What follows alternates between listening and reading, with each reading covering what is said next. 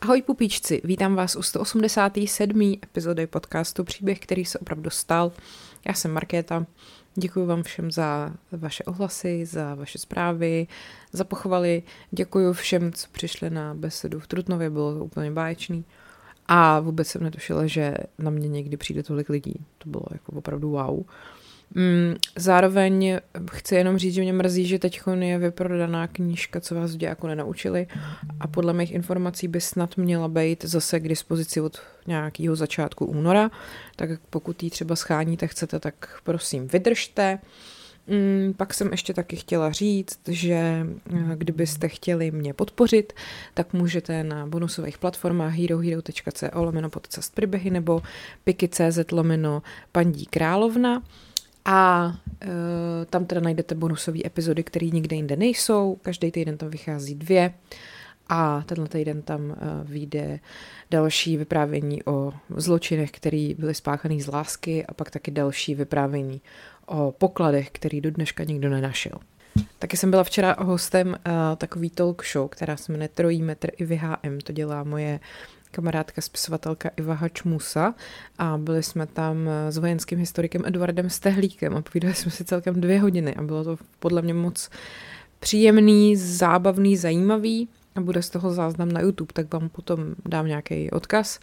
Jsem zvědavá, kdo to vydrží celý ty dvě hodiny, ale jako vlastně jsem potom odsaď odcházela docela jako v klidu, že jsem se bála, že se tam strapním, že jo. A nakonec si myslím, že ta debata byla celkem jako vyvážená, že jsme na sebe tak hezky navazovali a a nebyla jsem tam za úplnýho blba. Tak uf a teď už se teda vrhám na dnešní téma a to je pokračování v seriálu Naši prezidenti.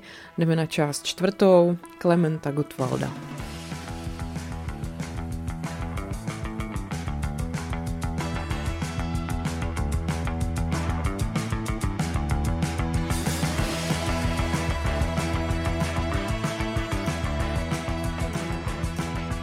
Pamatujete, jak Phoebe v Přátelích říkala, že když byla malá, tak si myslela, že věci, co se rýmujou, jsou pravda. Tak třeba Clement je cement, ha, ha, ha. No nic, já jsem vám chtěla říct, že se ani pořádně neví, kde se ten člověk narodil, protože on se teda měl narodit v roce 1896 v Jihomoravských dědicích nedaleko Vyškova. A teď hnedka se u tohohle toho zastavím, jo? protože ono se stalo, že začátkem 50.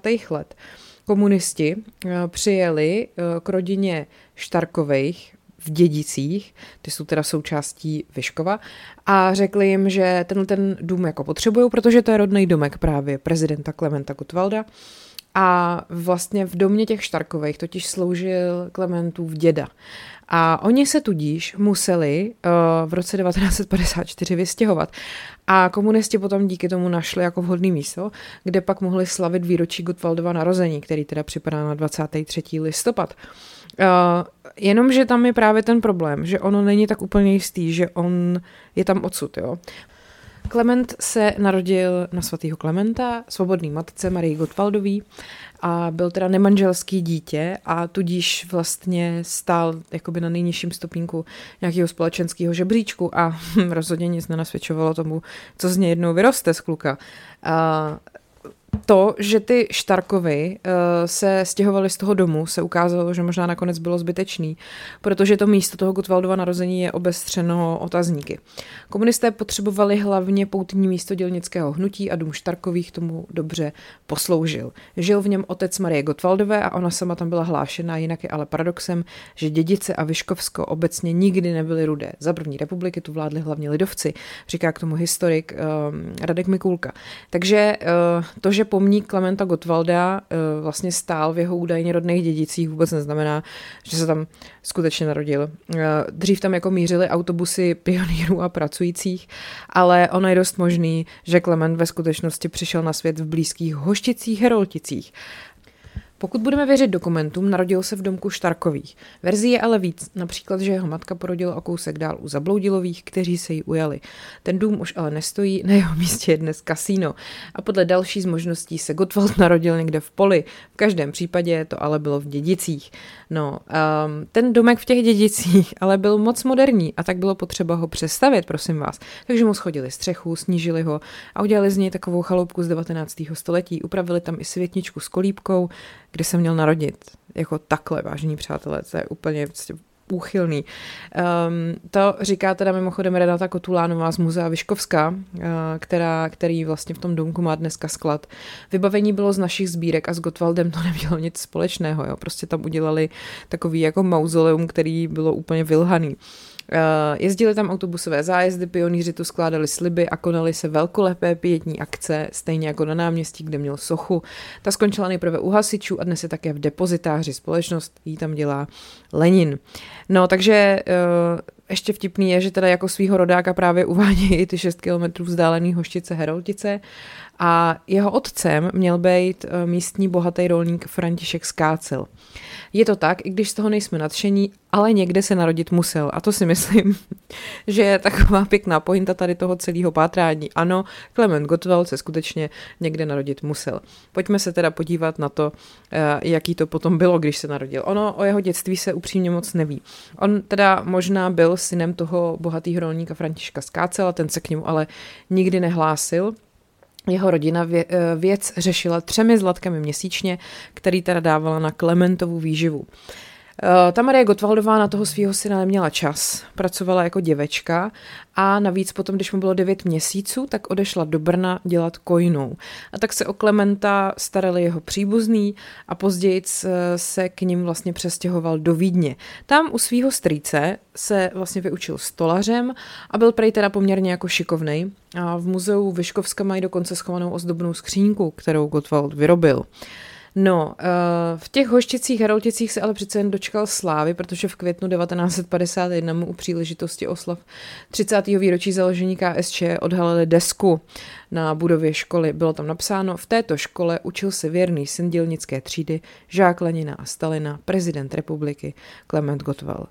Samozřejmě, že o tom psali noviny i kronika místní školy a byl tam i takový ověnečkovaný transparent s nápisem věčný, ne, pardon, vděčný lid svému prezidentovi.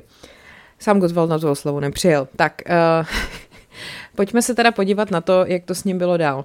Ono teda uh, vůbec jako je zajímavý, že se vlastně nikdy nenašel po pádu teda režimu nikdo, kdo by pořádně jako zpracoval ten jeho životopis, jo? že v podstatě nějaká jeho pořádná monografie uh, jako nevyšla za poslední roky. Já jsem si právě půjčila knížku Gottwald a jeho doba od eh, doktora Rudolfa Krola.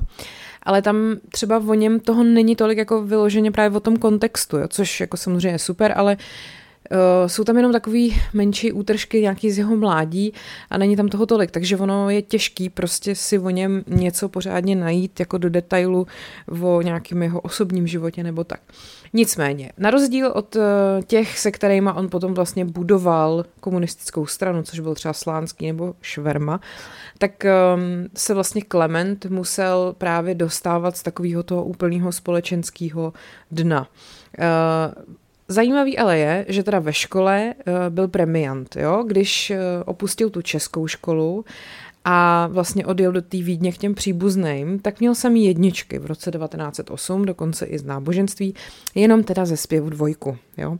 A tomu teda bylo 12 let, když odjel do té Vídně a tam chodil taky do školy. Uh, tam samozřejmě se už potom mísí propaganda s realitou. Uh, komunisti rádi uváděli historku, podle níž malý Klém bojkotoval výuku Němčiny kvůli tomu, že se mu spolužáci i učitel kvůli chybám smáli. Přitom jako Němčina, že jo, takový krásný jazyk, sami víte, jak mě třeba Němčina skvěle jde. Eh, slíbil jsem si, že nepromluvím do konce roku ani slovo německy. Bylo to těžké, ale vydržel jsem to. A já to znám, to je občas prostě taková potřeba mluvit německy. Člověk se nemůže udržet a najednou prostě řekne Gleich um die Ecke gibt es einen Uhrmacher. Prostě si nemůžete pomoct, no nic.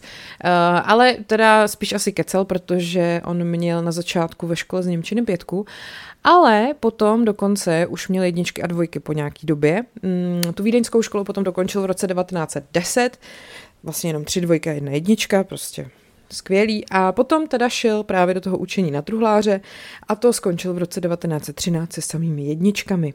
Velmi četl, vlastně podle toho, co pak po sobě říkal, tak prej hlavně i ráska, ale to teda, nevím, no tak každý o sobě vytváříme nějaký obraz.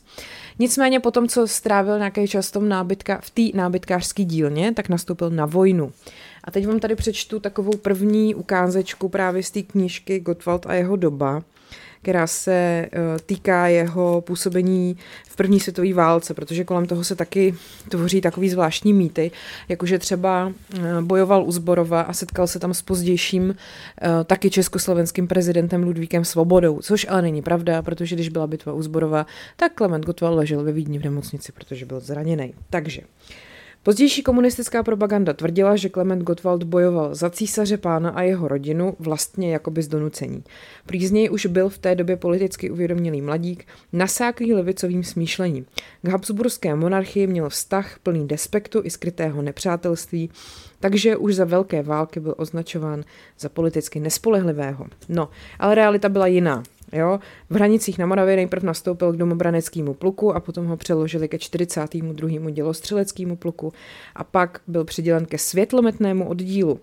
No, pak Poblíž Vídně absolvoval vojenský kurz a potom odešel na východní frontu, tam se zapojil do těžkých bojů s ruskýma vojskama, pak byl povýšený na svobodníka a pak byl dokonce vyznamenaný stříbrnou medailí za statečnost a zvýšili mu žolt, jo, takže nemám úplně pocit, že by se nějak strašně jako bránil tomu třeba bojovat zrovna s Ruskem.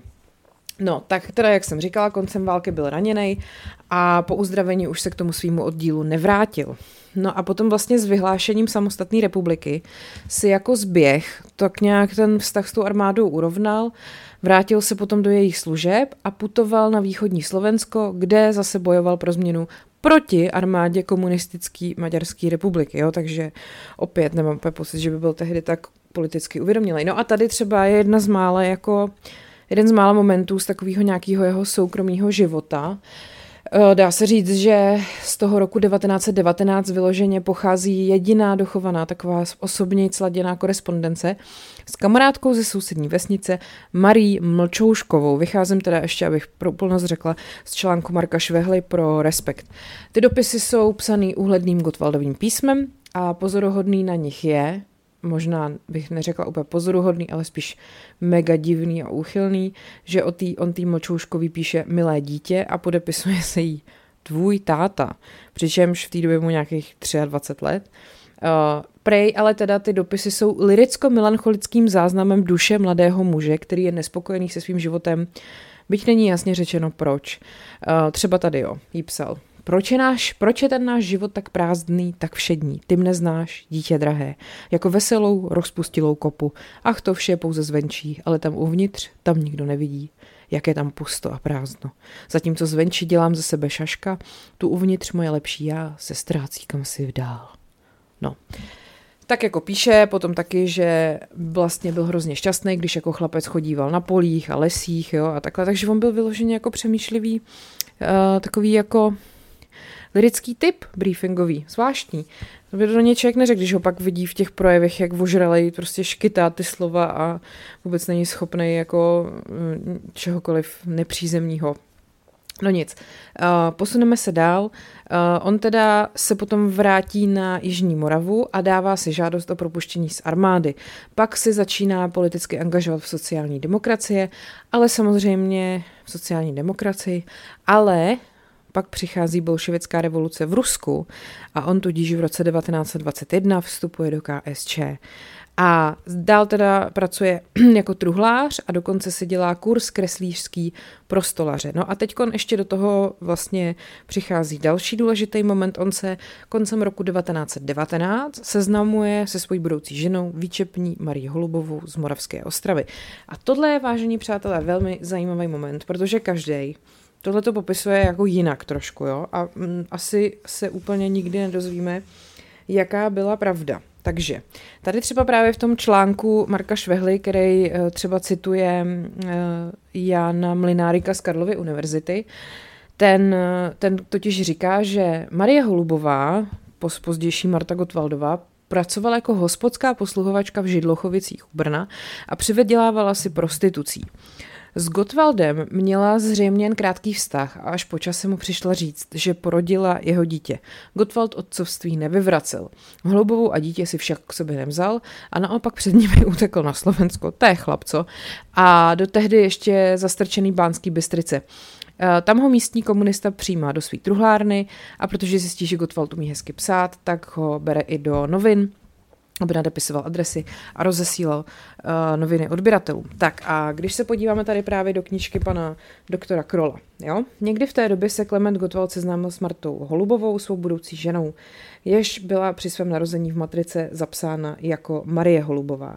Stejně jako Gottwald, i ona byla nemanželským dítětem a pocházela z chudých poměrů. Svého otce neznala a její matka Rozálie zemřela v roce 23 v pouhých 53 letech. Já jsem potom poslouchala a teď si nevybavím, v kterém to bylo podcastu, tam právě říkali, že to bylo asi to, co vlastně Gottwalda s Martou jakoby spojilo. Že oba měli tu samou zkušenost z dětství, že byli ty nemanželský jako takový nepřiznaný děti.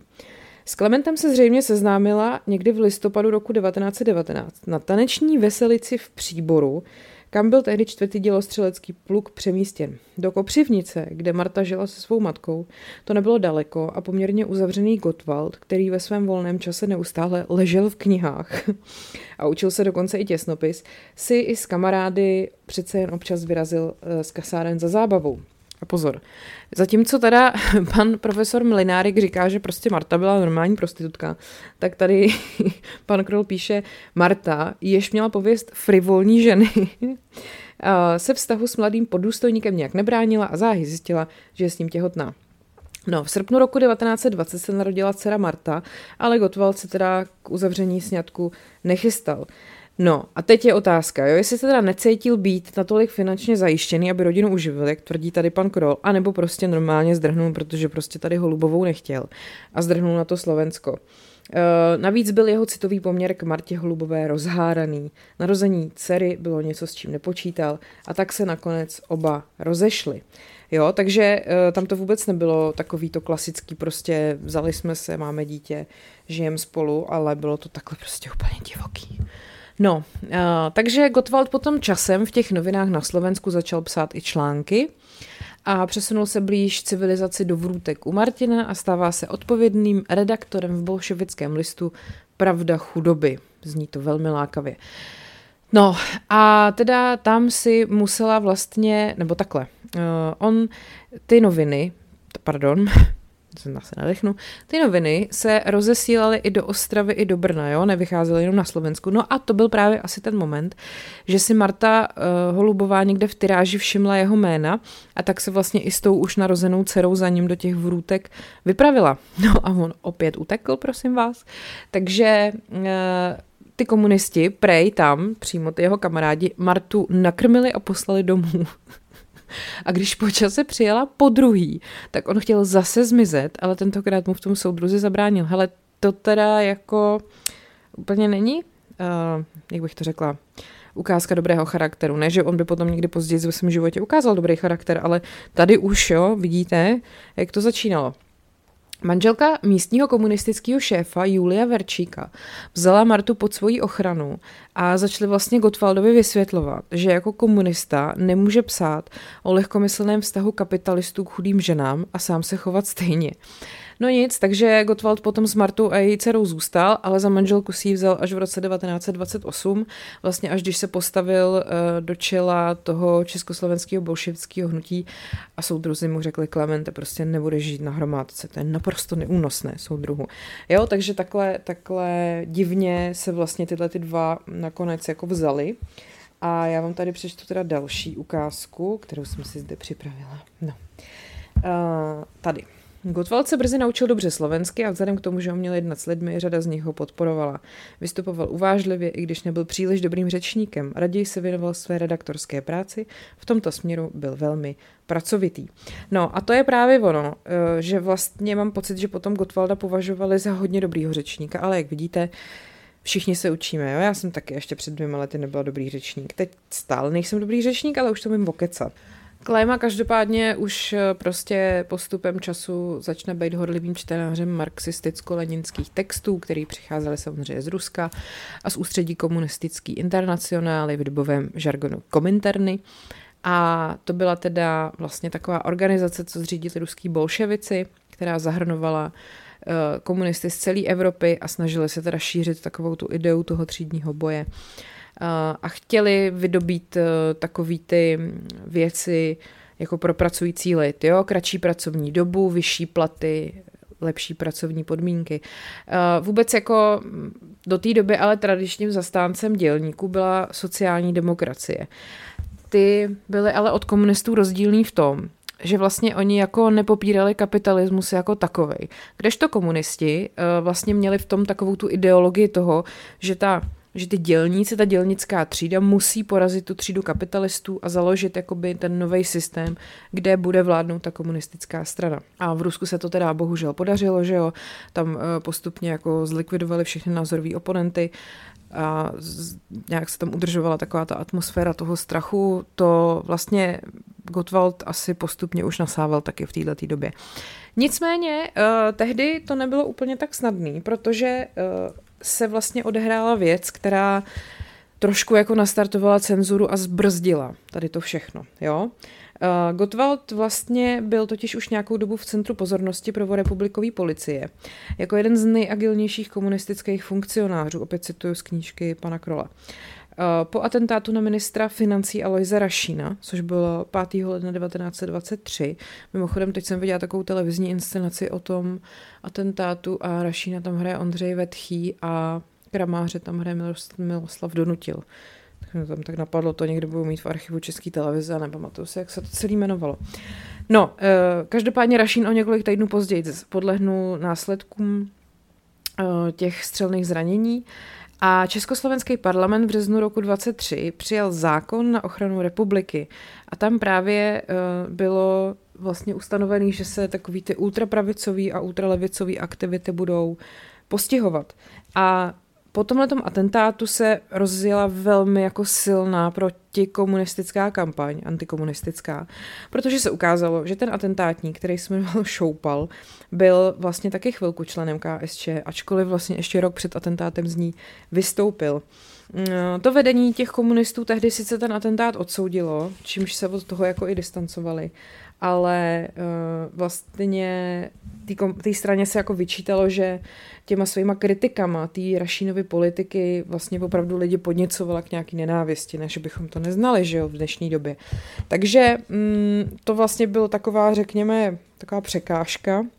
A uh, ty nepohodlné periodika uh, se teda nezakazovaly, ale fungovaly cenzoři, který noviny četli a nepřípustný texty, který popuzují k zášti a opovržení státních úřadů, prostě uh, zabílili na té stránce. Jo? Takže občas i um, zakázali rozšiřování celého vydání.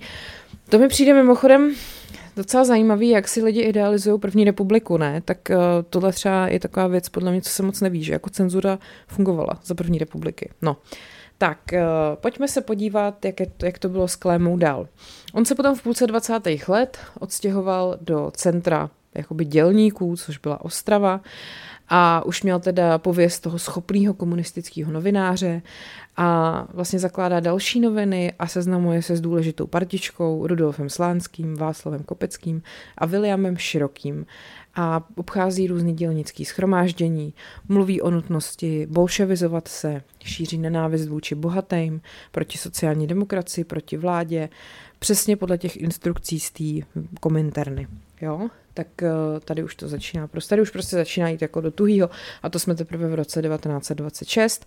Tam potom už se zase stěhuje zpátky do Prahy, to už je člen vedení KSČ, a už je teda prostě totálně pravověrný, levověrný vyznavač ruského bolševismu. Spolu se Slánským, Švermou a Kopeckým pak útočí na dosavadního šéfa KSČ. No a potom teda v roce 29 konečně získává i vlastně místo šéfa celé té strany.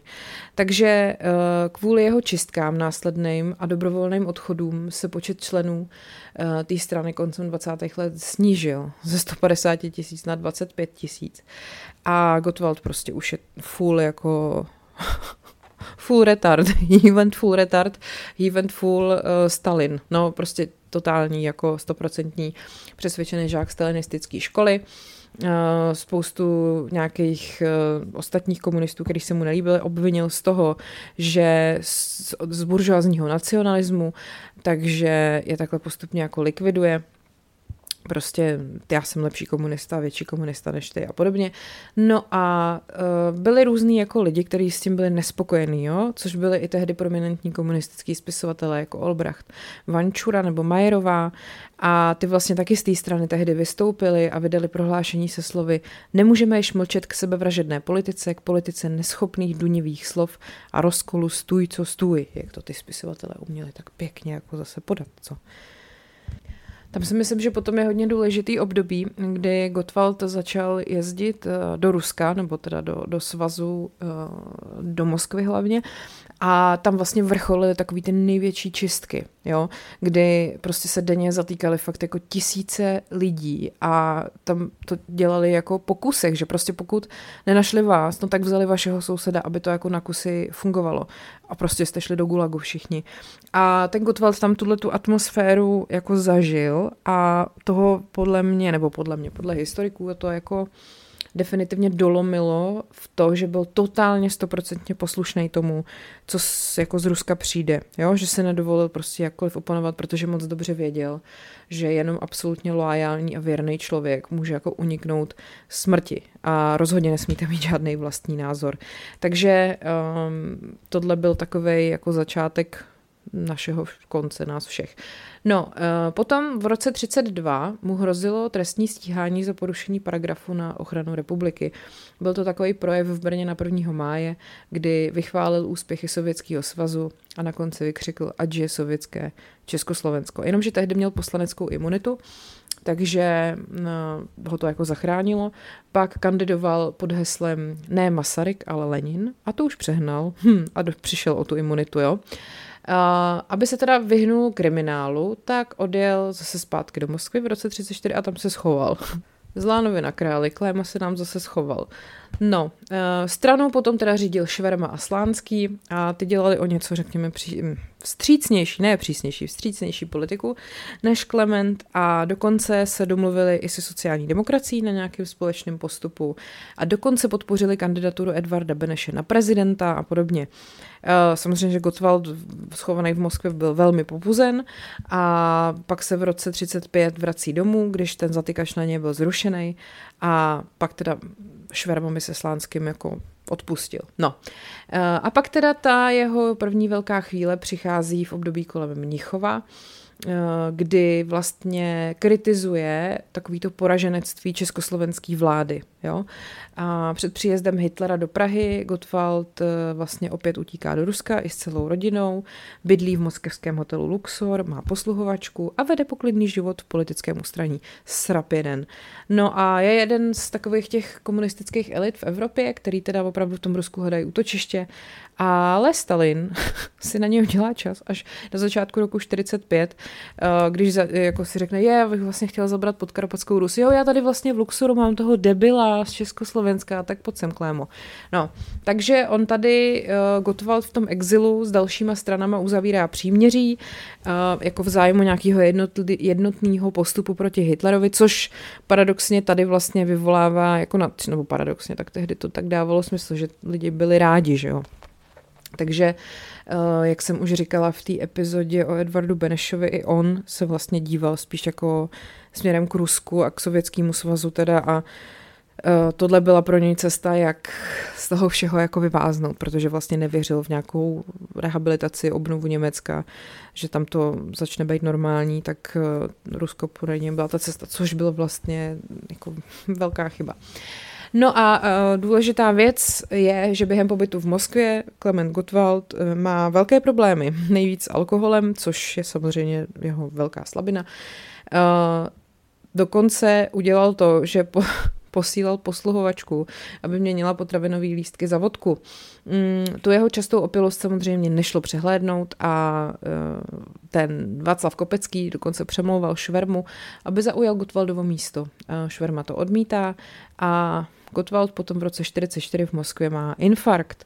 No, kdyby Bejval to zabalil, tak to ten Šverma možná veme za něj a možná se to všechno stalo pak úplně jinak. No ale Gottwald to přežil A uh, samozřejmě alkoholu se nevzdal, on měl teda spoustu jiných zdravotních problémů, o tom už se taky natočili jako spousty hodin vyprávění, jak měl syfilis a nějakou uh, srdeční problémy právě, že ten infarkt potom, myslím, se mu přihodil ještě dvakrát.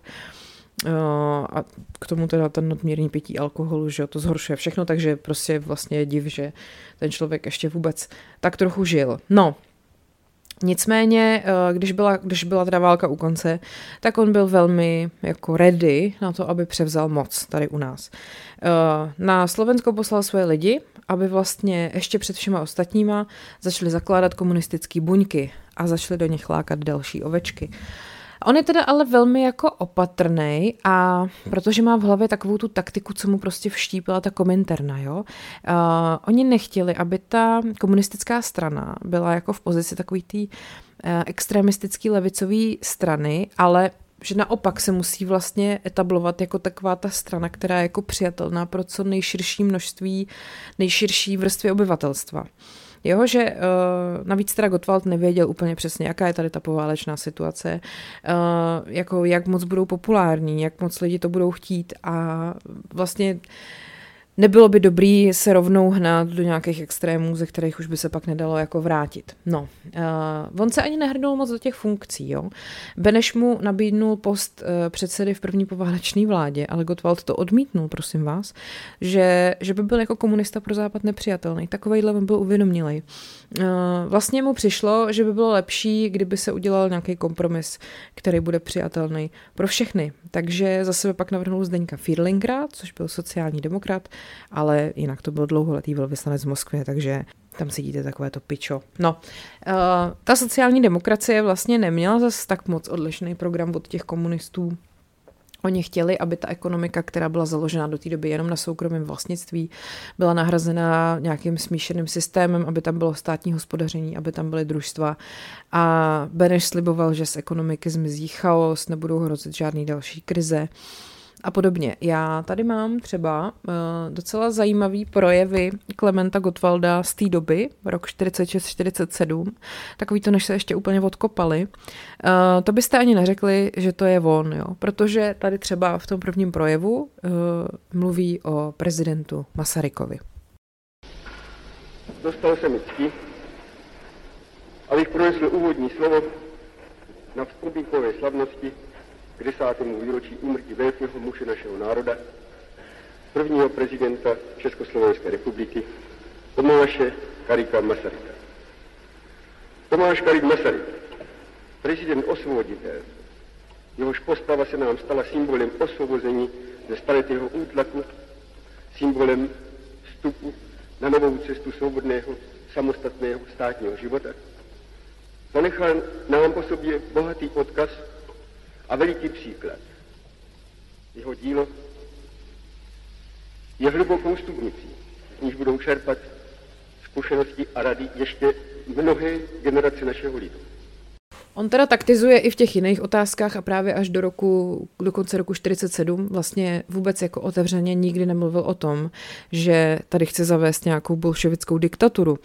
Eh, tady jsou třeba jeho projevy o tom, jak on si představuje, že by fungovali eh, živnostníci a jak by fungovali zemědělci. Vlastně oběma těm skupinám vysvětluje, že v žádném případě nezruší soukromí vlastnictví, že naopak jako živnostníky je třeba podporovat a rozhodně nikdo nikomu nebude brát žádný pozemky a podobně. Jo, je to až neuvěřitelný, když si představíte, že tohle teda řekl v roce 47 a o nějakých prostě, já nevím, rok později už to bylo všechno úplně jinak.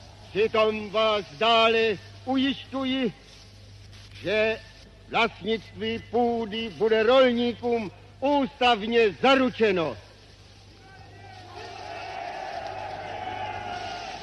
My prostě chceme, aby vám již nikdo nikdy nemohl lhát o tom, že se u nás budou dělat kolchozy.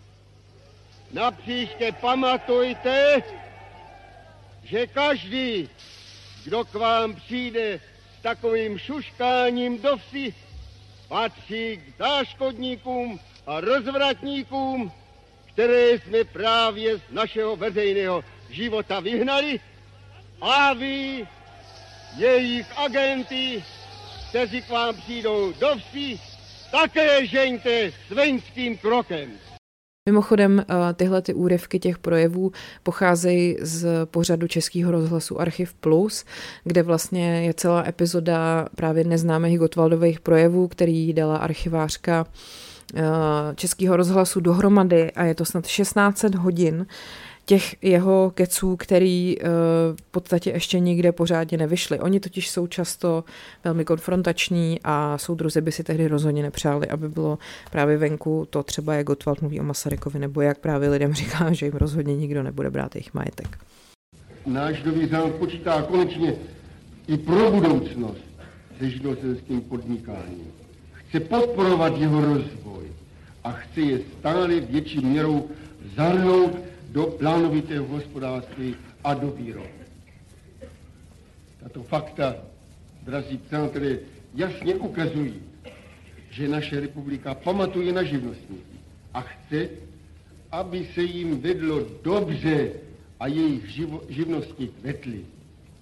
On teda samozřejmě ví, jak správně dělat politiku, to znamená jezdit do regionů, že? To taky známe. Sice nejezdil v dodávce, ale rozhodně to bylo z meetingu na meeting. Eh, podílel se na vymýšlení různých volebních hesel, například Republice více práce, to je naše agitace. Eh, to je z jeho hlavy, to je pěkný, co?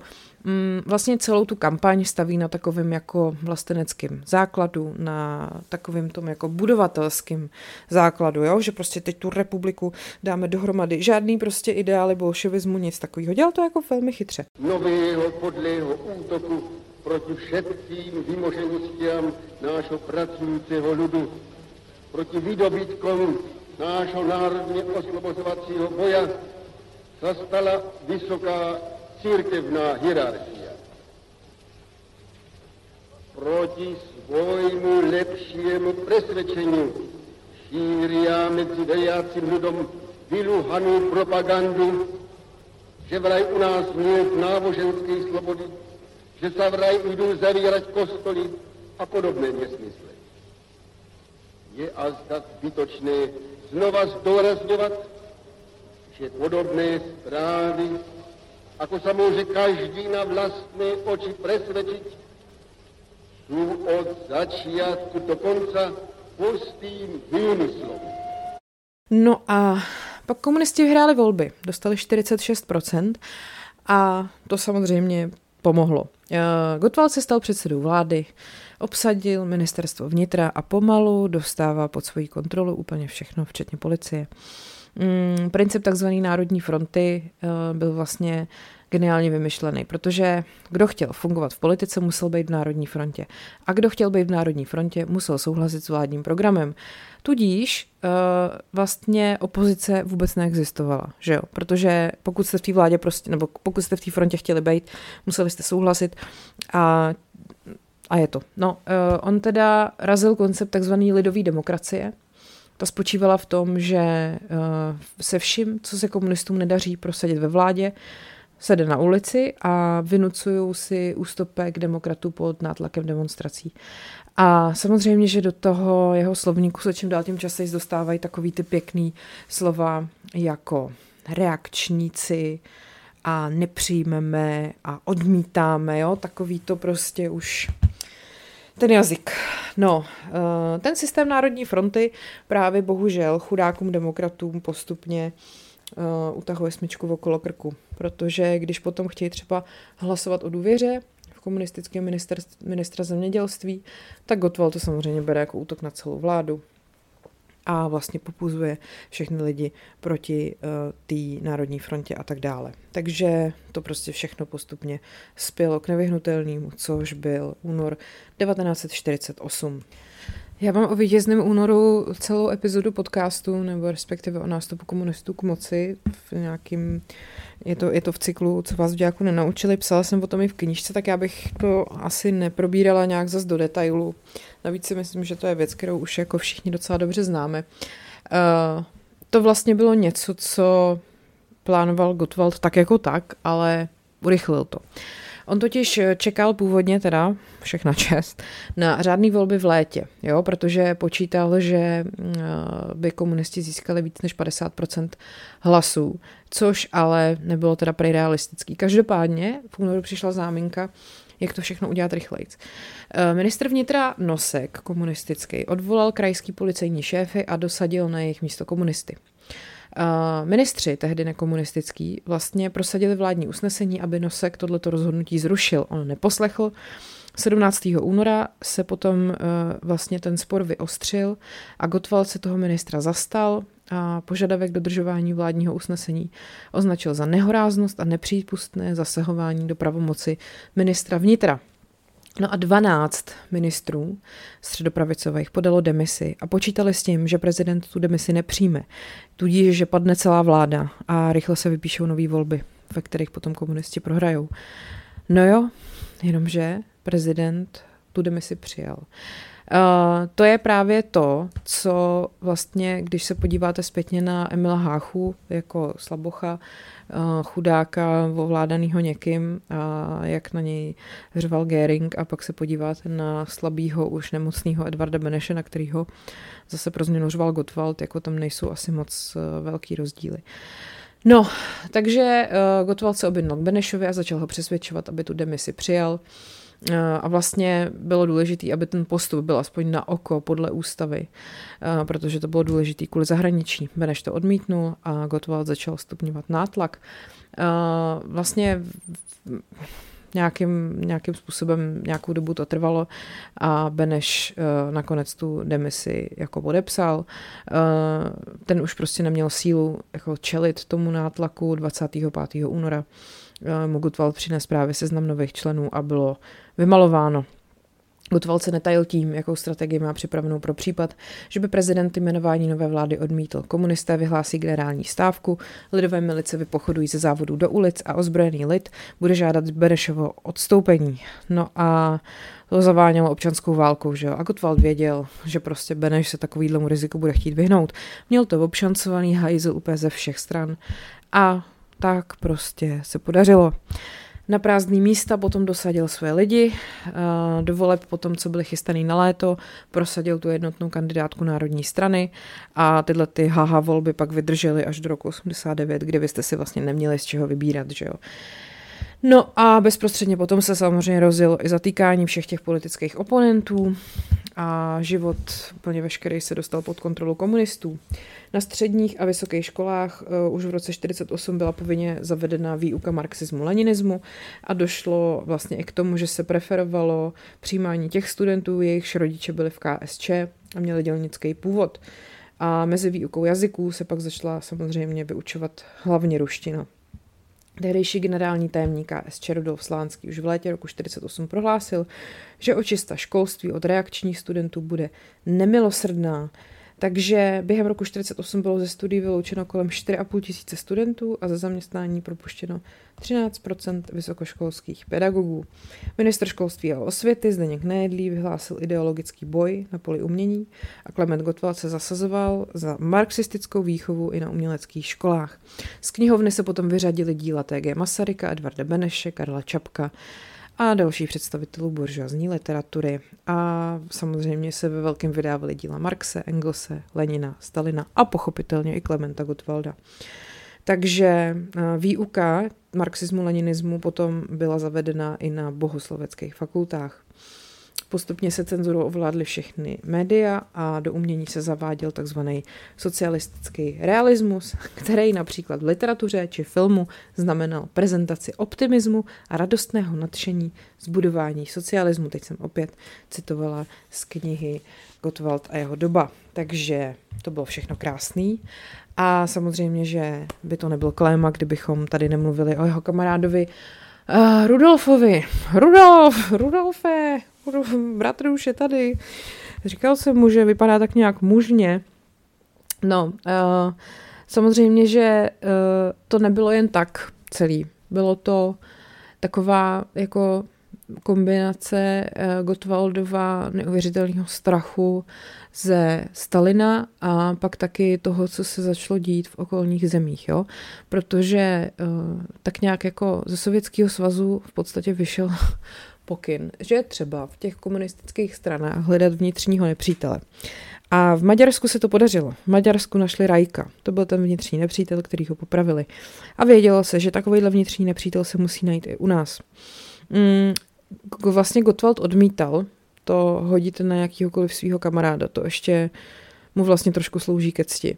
On si myslel, že když popraví Otu Šlinga, což byl jenom nějaký krajský, eh, vlastně krajský aparátčík, tak to bude stačit.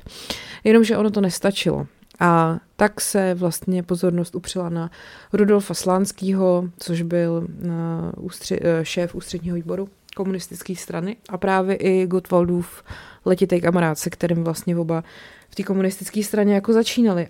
Československý uh, Rajk se tak právě bohužel našel. Uh, ono to bylo už v roce 49. V Maďarsku zatkli právě ministra zahraničí Láslo Rajka, který byl neprávem obviněný z velezrady a špionáže ve prospěch západu a v říjnu 49 potom popravený. A navíc uh, tam byl trošku problém, že při vyšetřování toho Rajkova případu padly i některé jména údajně zrádných komunistických funkcionářů z Československa.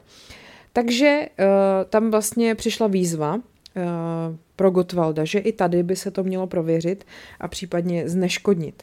No a dokonce sem pak přijeli i uh, sovětský bezpečnostní poradci a od, ty vlastně měli od Stalina právě za úkol najít a eliminovat toho československého rajka.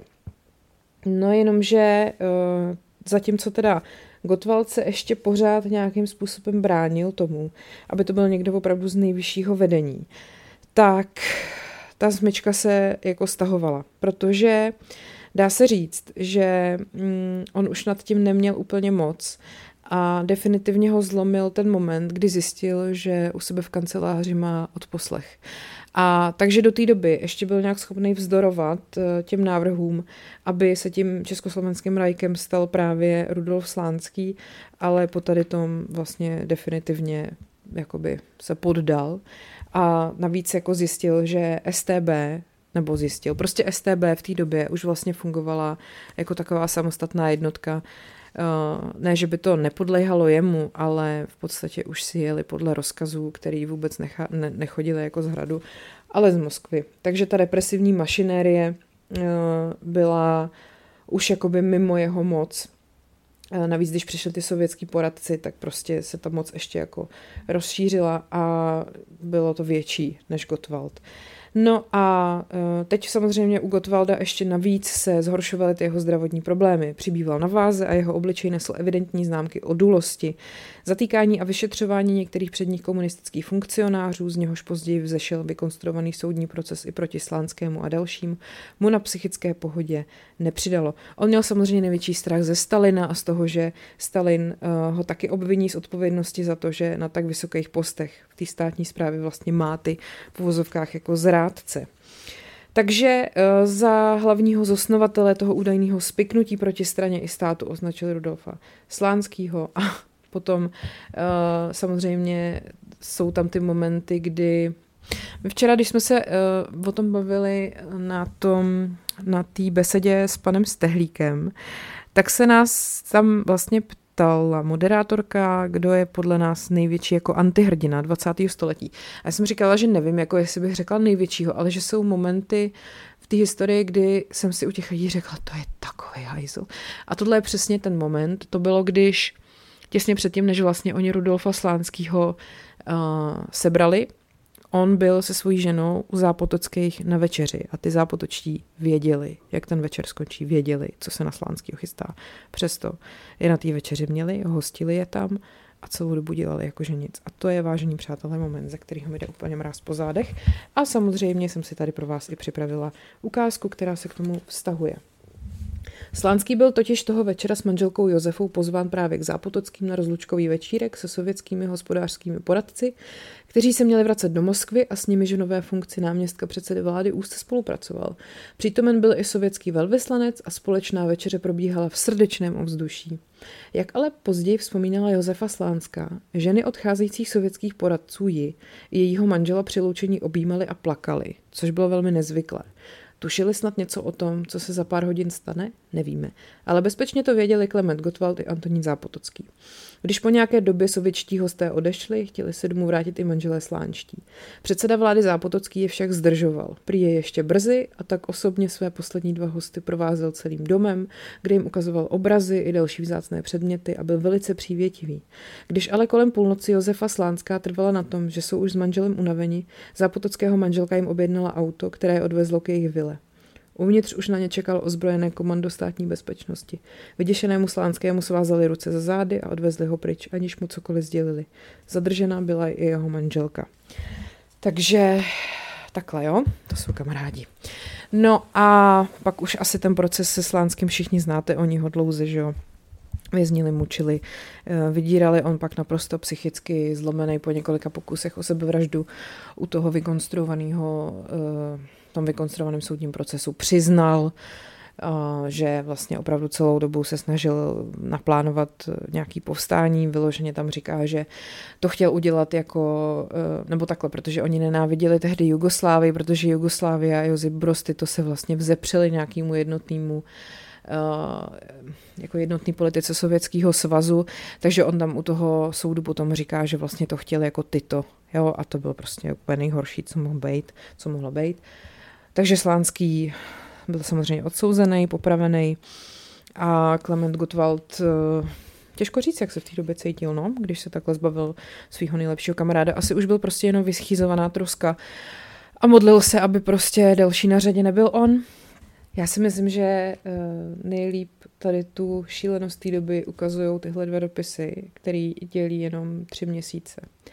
Z dopisu Klementa Gottwalda a Antonína Zápotockého Rudolfu Slánského k Slánskému k jeho 50. 31. července 1951. Vážený soudruhu, spolu s celou naší stranou posíláme ti v den tvých 50. narozenin bolševický pozdrav a naše nejsrdečnější blahopřání.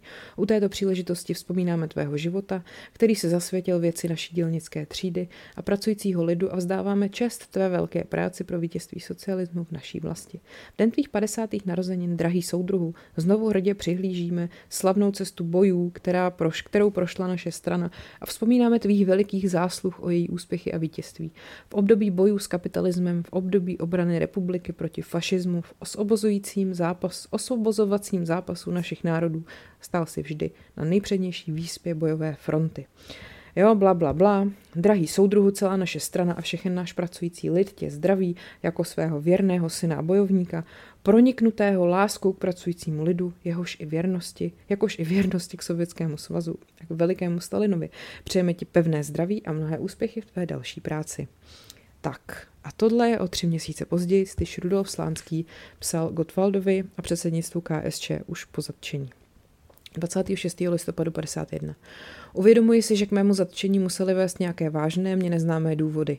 Vím také, že zkušenost učí, že třeba sáhnout k zatčení je-li to podezření. Proto, poněvadž viník se zpravidla na svobodě nepřizná. Ale pokud jde o podezření vůči mně, o podezření z nějakých zločinů vůči straně, musí tu jít o strašný omyl. Nikdy v životě jsem stranu nezrazoval, vědomí neškodil a s agenty se nepaktoval. Vím, že jiní lidé, kteří se ukázali jako lumpy, nejprve mluvili o své nevině, ale u mne tomu tak nebude a nemůže být. Nikdo to nemůže lépe vědět nežli já, neboť ani v nejtajnějších svých myšlenkách jsem se straně nespronevěřoval. Vím, že nesu těžkou vinu za chyby především v kádrové politice. Dopustil jsem se mnohých jinak vážných chyb v organizační práci, jimiž byla a je strana poškozena. Mám k vám jednu prozbu. Nevynášejte předem veřejný rozsudek proti mě jako nepříteli. Nejsem nepřítel, jsem skálopevně přesvědčen, že obvinění proti mě vynesená se ukáží jako lichá. No, ale neukázali. Takže Pak tady samozřejmě máme další 6. prosince 51, Gottwald na zasedání UVKSČ. Právě před třemi měsíci, 6. září 51, zabýval se ústřední výbor naší strany na svém plenárním zasedání, mimo jiné také záležitostí Rudolfa Slánského. Výsledkem tohoto jednání bylo, že Rudolf Slánský byl odvolán z funkce ústředního tajemníka strany. Stalo se tak na základě poznání, že Slánský v této funkci zklamal, že se na ní nehodí a tak dále a tak dále. Příklad Slánského na lidé přesvědčivě dokazuje, že strana a její vedení dovedou pohnat k odpovědnosti kohokoliv bez ohledu na osobu a vysoké postavení, jakmile se ukáže, že dotyčná osoba se svým povinnostem spronevěřila a udělenou jí důvěru zradila. Takže takhle. Uh, Samozřejmě, že potom už toho Gottwald moc nezvládnul, ale zvládnul ještě dojet na pohřeb Stalina. Mimochodem, prosím vás, musíte vidět film, který se jmenuje uh, The Death of Stalin. Myslím, že české je to, kdo zabil Stalina. Doufám, že teď to neříkám blbě.